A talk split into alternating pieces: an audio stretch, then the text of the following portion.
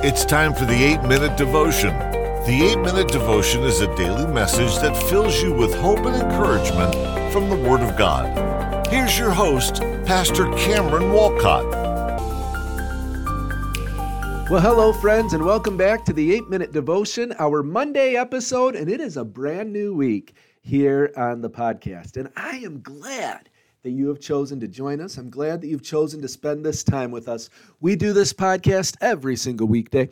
Eight minutes of hope, eight minutes of life, eight minutes of encouragement from the Word of God. And what a privilege it is that God has given us His Word. What a privilege it is that we live in a day and age when we have God's Word so abundantly available to us.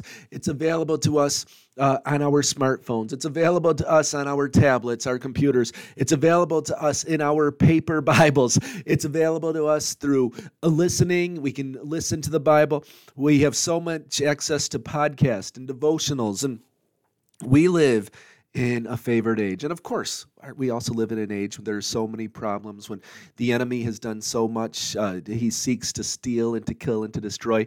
All of that's true. But let's not just get caught up in the negative things about our age. Let's rejoice in the good things that God has given us such access to his blessed and holy word and how privileged we are. You know, we're looking at a series last week and this week called A Blessing for 2024. And basically, as we've recently started a new year, we're already to January 15th. So we're not too new into the new year anymore, but a couple weeks ago we started it. Um, we started the new year. And as we've crossed over into this new year, I want us to go through this year with a conscious realization of the blessing of God. The fact that God blesses his people, the fact that God favors his people. I want us to live in that realization of the blessing and the favor of God. And because of that, we're looking at a blessing for 2024. And I'm going to read the passage that we started with last week one more time. This is God telling Moses to tell Aaron to speak this blessing over the people of Israel. Number 6, 22 to 27.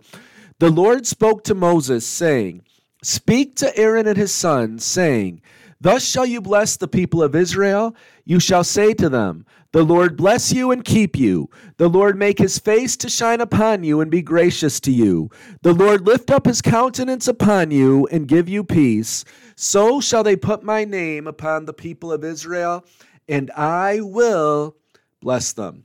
You see this wonderful blessing that God wanted Aaron to speak over the people of Israel. The Lord bless you we saw last week. That makes it clear. The blessing starts from God, it originates from God, it's all about God, it's done in His name for His glory.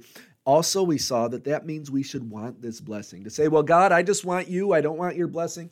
That's nonsense. Having God's presence, having God's peace, it is His blessing. We should all want the blessing of God. The Lord keep you. You know, the God, God keeping us from evil, God keeping us from temptation, God keeping us from the attack of the enemy in our body, in our soul, in our spirit. The Lord keep you.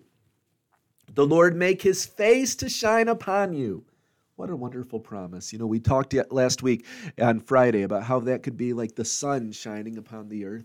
God makes his face shine upon us. There's also the thought of the Lord smiling upon us the Lord rejoicing over his people. That's also part of that thought. The Lord dancing over his people with joy. And, uh, uh, you know, there's also the thought even of how God, uh, he made his glory shine on Moses' face so that when Moses came off the mountain, he was shining with God's glory. That's included in this thought as well. The Lord make his face shine upon you. And now, the fourth phrase that I'm going to look at today before we keep moving on to the, the next few phrases the rest of this week. This phrase, the blessing said, The Lord be gracious to you. We all need the graciousness of God. We need to receive his grace for salvation and for every part of our lives. We need to receive his gracious help. Grace, of course, is God's unmerited favor. Uh, he gives us what we do not deserve. It's also God's divine enablement or his supernatural power to do God's will. That's God's grace, both that he gives us what we don't deserve and also he gives us a power to accomplish his will. You know, if not for God's graciousness, we would have nothing. We do not deserve anything from God. We do not deserve any good thing from God. We don't deserve uh, we don't deserve family. We don't deserve relationships. We don't deserve righteousness. We don't deserve peace. We don't deserve God's love. We don't even deserve our next breath. But because of God's graciousness, He gives us these good gifts. It, we, it's because of His grace we get anything. But He gives us all these blessings in this wonderful prayer because He is gracious. He does keep us, He does make His face shine upon us, He does give us joy, He does give us peace. What a mighty, amazing God we serve. Friends, I just want to encourage us here today to receive the grace of God. Don't think you can work for it. You can't. The very meaning of grace means I can't work for it. I can't merit it. I can't earn it. I can't earn or work for God's grace, but I can receive it. If you think you're going to work for God's grace, I have bad news for you. You can never do enough. You can never be worthy of it. You can never earn it. You can never deserve it. That's the bad news. The good news is, the great news, you don't have to earn it. You don't have to deserve it. You don't have to work for it. God gives it to us freely and without reserve if you accept what he has done. The way to get God's grace is simply by faith, by saying, Lord, I believe, Lord, I receive. Give me your grace. That's the type of God we serve. Of course, we know that it is by grace that we're saved. The graciousness of God was the very thing that saved us. Ephesians 2 8 and 9.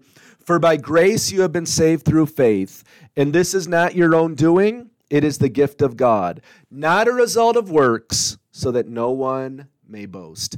You see, if you insist on everything being fair and getting what you deserve, you miss out because you do not deserve anything. You do not deserve favor. You do not deserve God's salvation. You don't deserve His forgiveness.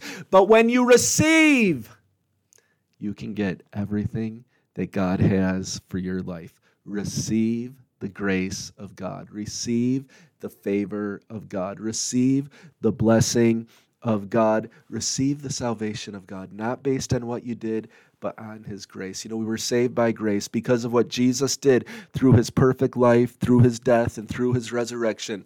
We are saved by believing in that work of Christ, not by what we do. Now, of course, our works change once we're saved, but it's not the works that save you. It's 100% the grace of God that He gives us through faith in what He did. He's a gracious God. And of course, if He's gracious to us, Let's show that same grace to others. Let's extend God's grace to others. Let's not be quick to judge. Let's not be quick to be harsh on others. God is so gracious to us when we don't deserve it. Let's be gracious to others as well. Thank you for watching, listening. We'll be back tomorrow on the 8 Minute Devotion. Thank you for listening to the 8 Minute Devotion. Please subscribe, rate, and review the podcast wherever you listen to or watch it. And email us at the 8 Minute Devotion at gmail.com with any questions or comments. May God bless you